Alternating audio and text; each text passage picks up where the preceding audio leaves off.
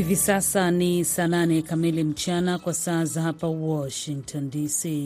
Hii ni idhaa ya Kiswahili ya Sauti ya Amerika, VOA. Hizi ni habari za dunia zinasomwa kwako nami Mkamiti Kibayasi.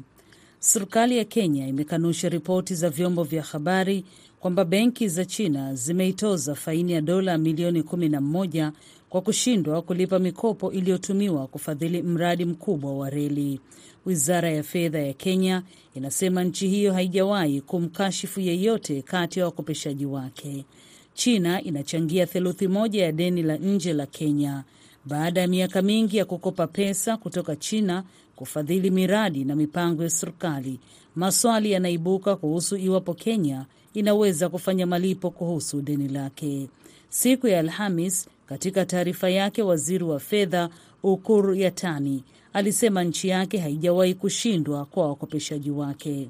Waziri huyo alikuwa akijibu ripoti ya vyombo vya habari kwamba benki za China ziliitoza Kenya faini ya dola milioni kumi na moja kwa kukosa kufanya malipo kwa mikopo iliyochukuliwa kujenga kile kinachojulikana kama SGR.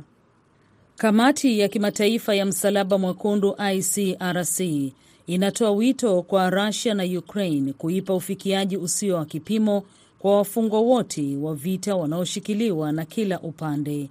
ICRC imekuwa ikifanya kazi tangu Februari wakati Russia ilipoivamia Ukraine ili kupata fursa ya kuwafikia wafungwa wote wa vita. Shirika hilo la misaada lenye makao yake nchini Uswisi linasema timu zake zimekuwa zikijaribu kuangalia hali na matibabu yao na kuzifahamisha familia zao kuhusu wapendwa wao.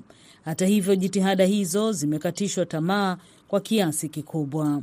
Mkuu wa vyombo vya habari wa ICRC Ewan Watson anasema timu za Msalaba Mwekundu zimeweza tu kuwatembelea mamia kadhaa ya wafungwa wa vita wa pande zote mbili. Unaendelea kusikiliza habari za dunia kutoka idhaa ya Kiswahili ya Sauti ya Amerika, VOA, inayotangaza kutoka hapa Washington DC. Katika siku tatu zilizopita, vikosi vinavyoiunga mkono Russia vimepiga hatua za kimbinu kusonga mbele kuelekea katikati ya mji wa Bakhmut huko Donetski Oblasti, wizara ya ulinzi ya Uingereza ilisema katika taarifa ya kijasusi iliyobandikwa kwenye Twitter leo Ijumaa kuhusu uvamizi wa Rusia nchini Ukraine. Kikosi cha jeshi namba mbili, wanamgambo wanaoiunga mkono Rusia wa mkoa wa Luhanski huenda wakasonga mbele katika vijiji vya Opitin na Ivangrad kusini mwa mji, maelezo ya ziada yalibaini. Kumekuwa na makazi machache, ikiwa yapo yaliyokamatwa na vikosi vya kawaida vya Russia au vinavyotaka kujitenga tangu mapema Julai. Hata hivyo, ripoti hiyo ilisema kwamba vikosi vinavyoongozwa na kampuni binafsi ya kijeshi ya Wagner Group vimepata mafanikio kadhaa ya ndani huko Donbas. Wagner huenda bado inahusika sana katika mapigano ya Bakhmut. Takriban watoto wanane walifariki Alhamis nchini Kambodia wakati boti waliokuwa wakisafiria ilipozama kwenye mto Mekong kusini mashariki mwa Phnom Penh. Maafisa wanasema watu wanne, watoto wawili na wafanyakazi wawili waliokolewa. Watoto hao walikuwa na umri kati ya miaka kumi na miwili na miaka kumi na mitano. Wanafunzi wawili walikuwa bado hawajulikani walipo hadi leo Ijumaa. Shirika la habari la Ufaransa limeripoti kwamba boti hiyo ilikuwa ikiwasafirisha watoto hao kurudi nyumbani baada ya wanafunzi hao kuhudhuria darasa la Kiingereza. Mmiliki wa boti hiyo na wafanyakazi walilazwa hospitalini kulingana na shirika la habari la Associated Press AP, na watakabiliwa na mashtaka. Ajali za mashua ni za kawaida kusini mashariki mwa Asia. Mwisho wa habari za dunia kutoka hapa Washington. Msomaji wako nilikuwa mimi Mkamiti Kibayasi.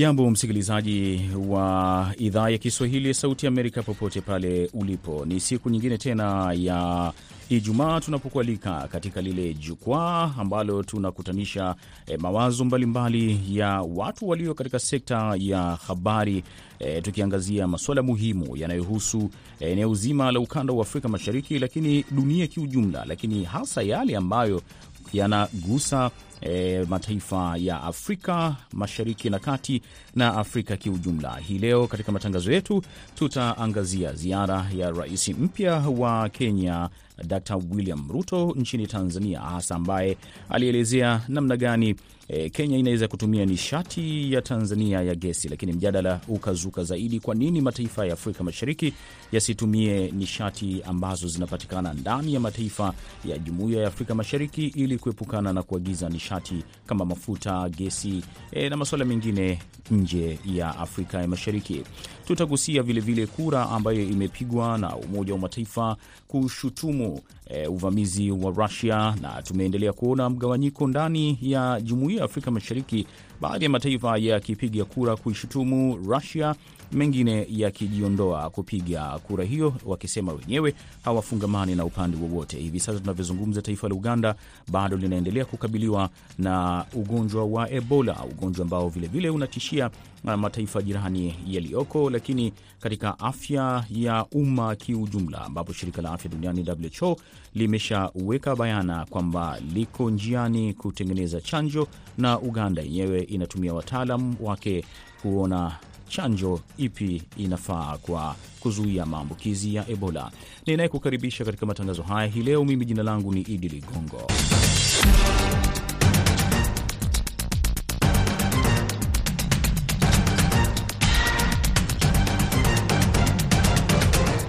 Nam, karibu katika matangazo haya ambapo hii leo e, katika laini ya simu tunaye e, bwana Joseph Njane kutoka Radio Citizen nchini Kenya. Hali kadhalika tunaye e, Emmanuel Roziga Masantura. Karibuni sana. Moja kwa moja tukianza, tumeona uh, rais wa Kenya Dr. William Ruto katika ziara yake ile ya kujitambulisha katika mataifa ya Afrika Mashariki alianzia Uganda kuhudhuria uh, maadhimisho ya miaka 60 ya uhuru wa Uganda, baadaye akaelekea nchini Tanzania. Lakini kubwa ni kutangaza ile e, nia ambayo Kenya imekuwa nayo ya kujenga bomba la gesi kutoka jijini Dar es Salaam kwenda mpaka Mombasa katika bandari yake na kulipeleka moja kwa moja mpaka Nairobi ili kupunguza ukali wa maisha kwa raia wa Kenya, lakini ikiwa ni mwendelezo wa ule mshikamano wa mataifa ya Afrika Mashariki kuona namna gani yanaweza yakatumia rasilimali zilizopo. Mjadala ukaenda mbele zaidi, mataifa mengine wanachama wa Jumuiya ya Afrika Mashariki, eh, Sudani Kusini na Uganda yenyewe yana mafuta. Kwa nini mataifa ya Afrika Mashariki yasijikite katika kunu, kunufaika na nishati hizo ambazo zipo kwa mataifa wanachama. Moja kwa moja tukianza na bwana Emmanuel e, Roziga, hebu tueleze kile ambacho wewe unakiona. Je, hili swala e, linawezekana kweli kwa mataifa haya yakatumia tu rasilimali za nishati ambazo zipo kwa mataifa wanachama wa Jumuiya ya Afrika ya Mashariki? Naam, panapo utashi wa kisiasa, ndugu mtangazaji, nadhani inawezekana. Uh, inawezekana Uh, wanasiasa wamekuwa wazuri katika kuzungumza yale ambayo yanafaa, lakini utekelezaji wake unakuwa na shida, kwa sababu kunakuwa kuna mambo mengine yanaingia, hasa mahusiano ya kidiplomasia ambayo yamekuwa yakibadilika mara kwa mara. Mara viongozi wakuu kama marais wakikubaliana, watekelezaji au watendaji wanakuwa wanatofautiana ama wanakinzana na maamuzi ambayo viongozi wamekifanya, lakini kiuhalisia ni jambo ambalo linawezekana. Pili, ni jambo ambalo linaweza nikasema lingechangia kwa kiasi kikubwa Uh, kupunguza utegemezi wa mataifa haya uh, kutoka mataifa ya mbali iwe uh, mashariki ya mbali au magharibi, ama pia kuendeleza kwa, kwa namna moja ama nyingine uh, maisha ya wananchi wa maeneo ya ukanda huu wa Afrika ya Mashariki, kwa sababu unapozungumzia uh, kupatikana kwa nishati ni jambo moja, kuitumia nishati hiyo kwa soko la hapa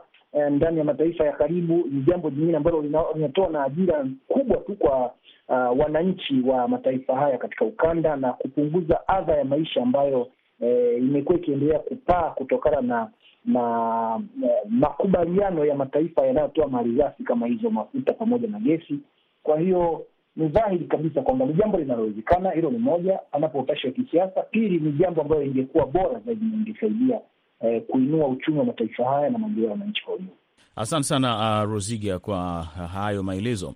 Uh, tukija kwako Joseph, nini ambacho uh, unakiona kipo hapa? Maanake e, wewe uko Kenya na utakuwa umeshuhudia mara nyingi sana, kumekuwa kuna mivutano ya ushindani wa kibiashara baina ya mataifa ya Tanzania na Kenya, licha ya kwamba viongozi huwa wanakutana na kueleza maneno mazuri kabisa ya ushirikiano, lakini muda mfupi tu mara baada ya kukutana tunaona E, mivutano inaendelea hasa katika mipaka ile e, iwe ni malori yanayopitisha chakula, iwe ni katika sekta ya utalii, iwe katika sekta e, nyingine ya usafirishaji, hasa e, usafiri wa anga. Je, hili linawezekana kwa dhana nzima kwamba mataifa ya Afrika Mashariki kutumia rasilimali zake ambazo zipo ndani ya Afrika ya Mashariki? Naam.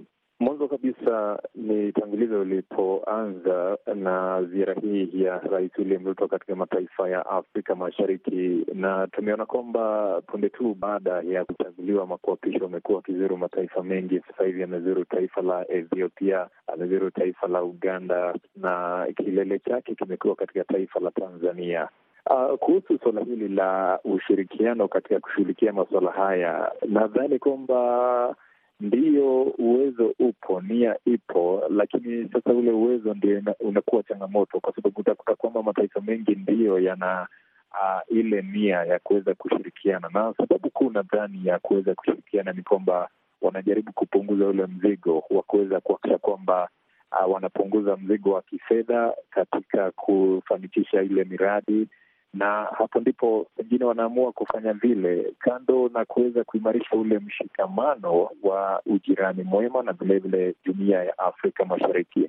Lakini dalili zipo, kwa sababu utaangalia kwamba kuna hili bomba ambalo ni la mafuta kutoka nchini ambalo linatekelezwa na taifa la Uganda kwa ushirikiano na Tanzania na hatua zimepigwa, ndio, licha ya pingamizi kutoka kwa baadhi ya mataifa hasa ya magharibi na hii inaonyesha kwamba kuna uwezekano mkubwa wa hilo kufanikiwa, kwamba watashirikiana mataifa haya mawili kuweza kufanikisha mradi ule, lakini vilevile hakuwezi kosa um, vile changamoto, kwa sababu utakumbuka kwamba kwa mfano kama huu mradi wa ujenzi wa bomba hili la mafuta awali Kenya ilifaa kuhusishwa, lakini masuala mengine yalikuja na ikabidi sasa iwe ni Uganda na Tanzania waliokuwa wakitekeleza. Sasa wakati huu ni suala tu naweza sema la kusubiriwa kuona iwapo uh, uh, pendekezo hili la kuweza kujenga uh, hili ama ahadi ya Rais William Ruto pamoja na uh, yule mwenyeji wake Rais Samia Suluhu Hassan, iwapo ahadi ile itaweza kutekelezwa alivyosema ya uh, nishati Uh, ile ile suala la nishati kutoka Tanzania hadi hapa nchini Kenya. Asante sana uh, kwa hayo e, na swala hili moja kwa moja linatupeleka kwenye swala lingine. Hivi sasa dunia inashuhudia e, vita vinavyoelezwa kama mataifa makubwa yatashindwa kushughulikia vizuri, basi dunia inaweza kaingia katika vita vya dunia vya tatu. Dunia hivi sasa ni kama vile imegawanyika pande mbili, mashariki na magharibi, kama siku zote, lakini hasa kwa upande wa Russia, wengine Ukraine, mashariki e, ikiwa ni upande wa Ukraine na magharibi ikiwa ni upande wa Russia. Na kile ambacho tumekiona mpaka kwenye Umoja wa Mataifa e, bado mataifa kama vile Marekani ambayo yeye ni mmoja kati ya wanachama wa, bara, wa kudumu wa Baraza la Usalama la Umoja wa Mataifa e, katika wale wanachama watano wa kudumu wenye kura ya turufu, amekuwa akiitisha maazimio mbalimbali ya kushutumu e, taifa la Russia kwa kuivamia Ukraine. Kile ambacho tunakiona E, tukirejea ukanda wa nyumbani hasa Afrika Mashariki e, na Kati, tunaona kuna mgawanyiko juu ya mitazamo ya vita hivi vinavyoendelea. Wiki hii baraza la usalama limepiga kura ya kuishutumu Rusia kwa mara nyingine tena, na tumeshuhudia mataifa yakigawanyika, mataifa kama vile Kenya, eh, Rwanda yenyewe yakipiga kura kushutumu, lakini mataifa kama Uganda, Tanzania yakisema yenyewe hayataki kupiga kura na hayafungamani na taifa uh, lolote. Je, uh, hili linaashiria picha gani? Tukianza eh, na Joseph Njane, kwa mtazamo wako nini eh, ujumbe unaotokana hapa kwenye uh, kura hii? Nadhani mwanzo kabisa kuhusu kura hii, kwa sababu Baraza Kuu la Umoja wa Mataifa lilipitisha azimio uh, linalotaka Urusi kubatilisha jaribio lake la kutaka kunyakua kiharamu maeneo mane ya Ukraine kufuatia kinachojulikana kama kura uh, za maoni za kinyume cha sheria, na ni kwamba ukiangalia jinsi kura ilivyopigwa, kupitishwa kwa kura mia moja arobaini na tano dhidi ya tano ni ishara tosha kwamba wengi wana mtazamo tofauti kuhusu hatua hiyo ya uh, Urusi kuweza kunyakua maeneo yale, lakini vilevile tumekuwa tukiona kwamba kuna mataifa vilevile ya Afrika ambayo yamekosa kuchukua msimamo wowote kuhusu pengine upande ule wa Ukraine ama upande ule wa Urusi. Pengine tayari washaelezea nia pengine ya kuunga mkono uh, upande ule mwingine, lakini kinachojitokeza hapa ni kwamba kuna malengo fulani kati ya mataifa mengine, na ndio unaona kwamba hata katika baraza lile kuna mgawanyiko ukiangazia jinsi kura ile ilivyopigwa. Ni kwamba licha ya baadhi ya mataifa kama vile thelathini na tano kujizuia kupiga kura, ni kuonyesha kwamba vilevile eh, wao wana sababu zao ambazo pengine hawataki kupendelea upande wote ule, lakini eh, kilicho wazi hapa ni kwamba mataifa mengi hapa yanaonekana kuwa Uh, yameegemea zaidi upande wa Ukraine kwamba wanaona kwamba kinachofanyika katika taifa lile la Ukraine uh, kutoka kwa Urusi ni uh, suala ambalo uh, kabisa halistahili kabisa, na kwa hivyo nadhani kwamba kinachojitokeza hapa kijumla ili ni kwamba Eh, huenda ni kutokana na zile sababu za kidiplomasia, pengine jinsi taifa linavyonufaika na ule uhusiano uh, kati ya taifa lenyewe na uh, Ukraine ama Urusi, na ndiyo maana umeona kwamba kura iliyopigwa ilikuwa na sura ama uh, taswira tofauti kabisa kuhusiana na uh, yale maswala ambayo wananufaika nayo kutoka kwa taifa lile la, la Urusi na vilevile Uh, upande ule wa Ukraine, lakini eh, kwa mtazamo mkubwa umekuwa ukiona Marekani imekuwa na uh, ikishutumu zaidi taifa la Urusi kutokana na hatua ambayo imekuwa ikifanya ni uh, shughuli za kijeshi katika taifa lile la Ukraine. Ukiangalia mataifa mengine kama vile Uingereza, uh, Ujerumani ya vilevile yakikaribia taifa lile la Urusi hasa uh, kutokana na shambulizi ambalo limekuwa likiendelea Uh, kwa siku chache zilizopita mashambulizi ya makombora katika maeneo mengi ya taifa lile la Ukraine, lakini mataifa ambayo yamejitokeza kuonyesha kwamba hayaegemei upande wote ule ni kwamba yana sababu yazo, lakini hilo vilevile huenda likawa na nia fiche kwamba uh, huenda hawataki kujitokeza zaidi kwa kuhofia pengine hili likaibua vita vya tatu vya dunia. Uh, ndiyo mtazamo wangu kuhusu kinachoendelea. Asante sana bwana uh, Njane Joseph. Uh, Rosiga, wewe unaonaje? Maanake tunaona kuna mgawanyiko hapa kwenye haya mataifa ya Afrika hata ya mashariki juu ya uh, mustakabali wa vita hivi vinavyoendelea vya Ukraine pamoja na Russia. Picha inayoiona ni unafiki tu, ni unafiki wa kidiplomasia, unafiki wa kisiasa ambao unauona kwa pande zote, iwe kwa wanaounga mkono, iwe kwa wanaokataa kuunga mkono upande wowote, ili hali kisiasa wamekuwa wakizungumzia wakionyesha kabisa kuna upande wanaunga mkono, lakini inapofikia mahali pa kuonyesha taifa wanaliunga mkono kwa sababu za e, faida binafsi, basi wamejizuia kuonyesha upande wanaounga mkono. Ni unafiki tu, kwa sababu uh, ukiangalia kinachojiri katika uh, katika yale mataifa katikati ya Urusi na Ukraine ni jambo ambalo kwa vyovyote vile lina picha halisi ya nini kinachofanyika, na liwe liwe jambo linalofanywa na Urusi, wana sababu ya msingi wanayoitoa, iwe Ukraine sababu ya msingi ambayo inasababisha wao ku, kuonewa sasa hivi, wana vielelezi vyao ambavyo kwa vyovyote vile kuwa na mataifa uh, yanayowaunga mkono, mataifa mengi kuunga mkono azimio hili, ni dhahiri tu kwamba Uh, wameangalia faida zao, kwa sababu kuna mataifa ambayo tumekuwa tukiona kwamba wanaona wanatakiwa kuunga mkono eneo ambalo litashinda, eneo ambalo lina nguvu tu, si kwamba ni eneo ni eneo ambalo lina ukweli. Na walioogopa kuunga mkono na wakaogopa hata ku, uh, kuto kuunga mkono, ni dhahiri wamefanya unafiki wa hali ya juu, kwa sababu mataifa mengi ambayo unayaona, kwa mfano mataifa kama Zimbabwe, mataifa kama Jamhuri ya Muungano wa Tanzania, Sudani ya Kusini, Afrika Kusini yamekuwa yakionyesha mipango hata hata Uganda yenyewe. Nafikiri umeona Uganda kuamua kuto kuunga mkono eneo lolote, wakati kisera wamekuwa wakizungumza viongozi wake, wanasema kabisa wanaunga mkono upande gani, lakini imesikia kwenye azimio wamesema hatuchagui. Wangechukua tu upande, ingekuwa nisingekuwa naiona hii picha ya unafiki. Na kuna mataifa ambayo unaona kabisa yanafanya kama hivyo hivyo, na labda sita sitaweza kuorodhesha moja kwa moja, lakini kuna mataifa yanafanya hivyo hivyo. Hata Marekani yenyewe ambayo ipo nyuma ya mpango huu wa kuzuia uh, uchokozi wa Urusi kwenye kwa, kwa Ukraine, Marekani imekuwa ikichokoza pia mataifa mengine, ni jambo la dhahiri kabisa, lakini kwa misingi ambayo wanaielezea kupitia faida ambazo wanaziona kwa taifa hilo na kwa dunia kwa ujumla, kama uh, mataifa makubwa ambayo yanatakiwa yawe yanaangalia kwa namna moja ama nyingine, nini kifanyike, nini kisifanyike ili kuepusha uh, majanga makubwa yanayoathiri wananchi. Lakini sasa hivi tunazungumzia vita na tunazungumzia njaa katika mataifa mengine kutokana na tatizo hili kati ya Urusi na Ukraine. Kwa hiyo inachokiona mimi hapa ni picha ya unafiki, iwe kwa waliounga mkono wengi ni unafiki na wameangalia maeneo ambayo ina mataifa makubwa atakayokuja kuwa, kuwalipa deni hili ya kuwaunga mkono, na walioshindwa kushika upande wowote, kufungamana na upande wowote,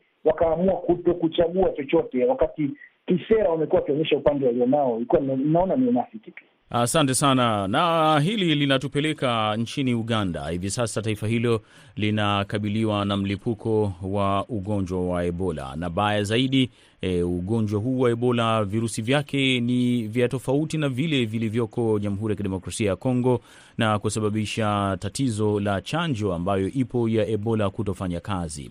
Tumeona wiki hii Uganda wenyewe wakitangaza E, kuwa na mipango mbalimbali mbali ya kutumia wataalamu wa ndani na washirika ili kutengeneza chanjo yao inayoweza kulinda watu kupata maambukizi haya ya Ebola ambao tayari imeshaua takribani watu kadhaa e, nchini humo toka ilipotangazwa kulipuka.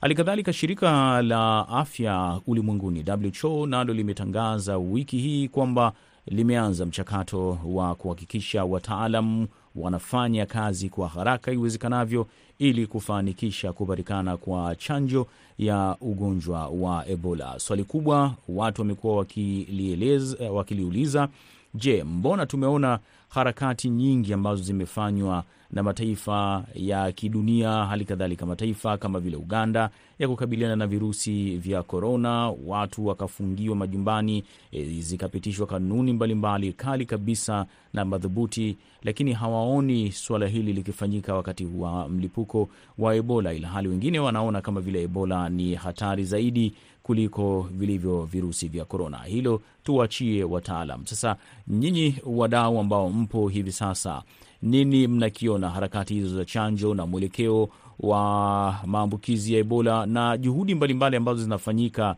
si ndani tu ya Uganda, hata mataifa eh, jirani kama vile Kenya hapo na Rwanda? Tuanze labda na Ruziga.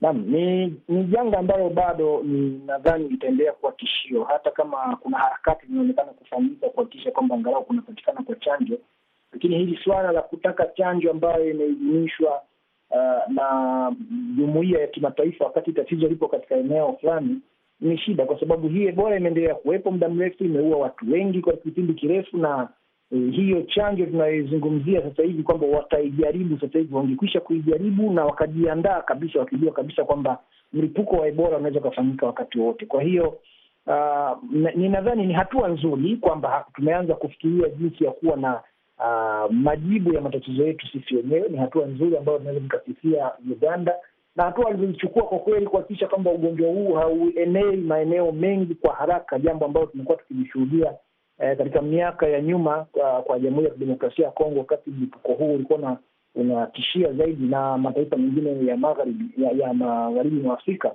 ni jambo ambalo linaweza nikasema ni vyema kwamba wameweza kutafuta suluhu ya matatizo yao na matatizo yetu sisi, uh, lakini ni jambo ambalo nadhani limechelewa pia. Kwa hiyo eh, kasi ambayo wanatembea nayo isiwe kujipiga kifua kwamba wamefanikiwa, bali watumie kasi ya haraka kuweza kunusuru maisha ya watu wengi, kwa sababu ugonjwa huu sio kama uviko uh, ambayo tulikuwa tunaizungumzia miaka ya hivi karibuni, uviko ambayo inaweza ikamfikia mtu na akapona. Wengi katika Ebola wanaopata na Ebola wengi wanakufa. Kwa hiyo ni jambo ambalo naweza nikasema wanahitajika hatua za haraka sana na za dharura kuhakikisha kwamba ugonjwa huu hauenei kwa wingi ndani ya Uganda na katika mataifa jirani, na ushirikiano wa kimataifa wa kikanda ni muhimu zaidi, badala ya kuliachia taifa ambayo inakuwa limekwisha kutaja kutangaza mgonjwa mmoja wawili kwamba ndo waangaike wenyewe, kwa sababu wengine wanajilinda tu kwamba usifike. Waangaike kushirikiana kuhakikisha kwamba suluhu inapatikana ku, ku, ku, kuzuia ugonjwa huu usienee katika maeneo yote ya ukanda huu. Asante sana Roziga kwa utangulizi huo e, manake e, upo Rwanda hapo na Rwanda imekuwa katika e, nafasi ya kupata maambukizo haya, hata ule mlipuko ambao ulikuwa umetokea nchi jirani ya Jamhuri ya Kidemokrasia ya Kongo na hivi sasa e, Uganda. Naamini kutakuwa kuna juhudi kali kabisa za kuhakikisha kwamba watu hawasababishi maambukizi kutoka sehemu moja kwenda sehemu nyingine. Tuje kwa uh, Joseph. Uh, Joseph, nini ambacho unakiona kwenye hili swala la mlipuko huu wa uh, Ebola nchini Rwanda, uh, nchini Uganda? Je, eh, juhudi unaona kwamba zinafanyika zinatosha kweli kuleta mazingira ya kuepusha kusambaa hata kwenye mataifa mengine ya karibu? Uh, ili naangalia kwamba mataifa haya ya jumuiya ya Afrika Mashariki bado yana changamoto tele, kwa sababu huu ni mlipuko ambao huenda ukawa na hatari zaidi kwa uh, wananchi wa nchi wanachama wa jumuiya ya Afrika Mashariki, kwa sababu uh, wanafaa kujifunza mwanzo kutokana na ugonjwa ama janga la COVID-19 ambapo mataifa mengi yalionekana uh, kufanya mengi kuhakikisha kwamba wanazuia wananchi wake dhidi ya kuambukizwa vile virusi vya korona na kwa hivyo, kwa sababu visa hivi vimeripotiwa zaidi katika taifa hili jirani la Uganda, nadhani kwamba ingekuwa ni vyema kabisa iwapo kungekuwa na ule ushirikiano wa kuhakikisha kwamba ugonjwa huu uh, mikakati inawekwa ili kuzuia uh, kando na mikakati ambayo imewekwa ya kuweza kuhakikisha kwamba mipaka inalindwa dhidi uh, ya visa zaidi kuingia katika nchi wanachama, kwa sababu tumeangalia kwa mfano kama Kenya wakiweka mikakati hasa katika maeneo ya mipakani kama vile uh, kule Busia na vilevile maeneo mengine kama pale Mombasa na maeneo mengine uh, lakini hayo yote sidhani kwamba yanatosha, kwa sababu kunafaa kuwa na ule ushirikiano dhabiti kwamba mataifa haya nchi wanachama wanasema kwamba je, ni kipi ambacho huenda tukafanya uh, kwa pamoja kuweza kuzuia maambukizi zaidi, kwa sababu ugonjwa huu unapoingia katika taifa lolote lile, basi hii inamaanisha kwamba uh, kusambaa katika taifa lingine itakuwa ni rahisi zaidi, na huenda hii ikawa na athari zaidi, sio tu katika uchumi, bali pia afya ya wananchi uh, wale kutoka mataifa yale, lakini nadhani kwamba wengi bado wanaathirika na makali ya janga la COVID-19 kwa sababu tumeona mataifa mengi yalitumia hela nyingi kuweza kushughulikia lile janga uh, japo lipo. Nadhani kwamba ndio maana wengi huenda wamechelea kiasi katika kuchukua hatua madhubuti za kushirikiana ama kupiga jeki vita dhidi ya Ebola uh, kutokana na pengine mifuko yao ya kifedha kuyeyushwa na Uh, makali yale ya janga la COVID-19, lakini hilo halimaanishi kwamba vita dhidi ya Ebola vinafaa kuishia pale na Uganda kuachwa peke yake. Hapana, mtazamo wangu ule. Mimi ni washukuru sana kwa kuwa nasi hii leo katika eh, sehemu hii nyingine tena ambapo tunakutana wadau wa habari kujadili masuala mbalimbali muhimu. Tulikuwa naye Bwana Joseph Njane kutoka Radio Citizen ya Kenya. Hali kadhalika tulikuwa na Emmanuel Ruziga Masantura. Kwa niaba ya wasikilizaji na wote kutoka hapa idhaa ya Kiswahili ya Sauti ya Amerika, mimi nawaambia asante sana kwa kushiriki, na msikilizaji, asante kwa kutusikiliza na niwatakie siku njema.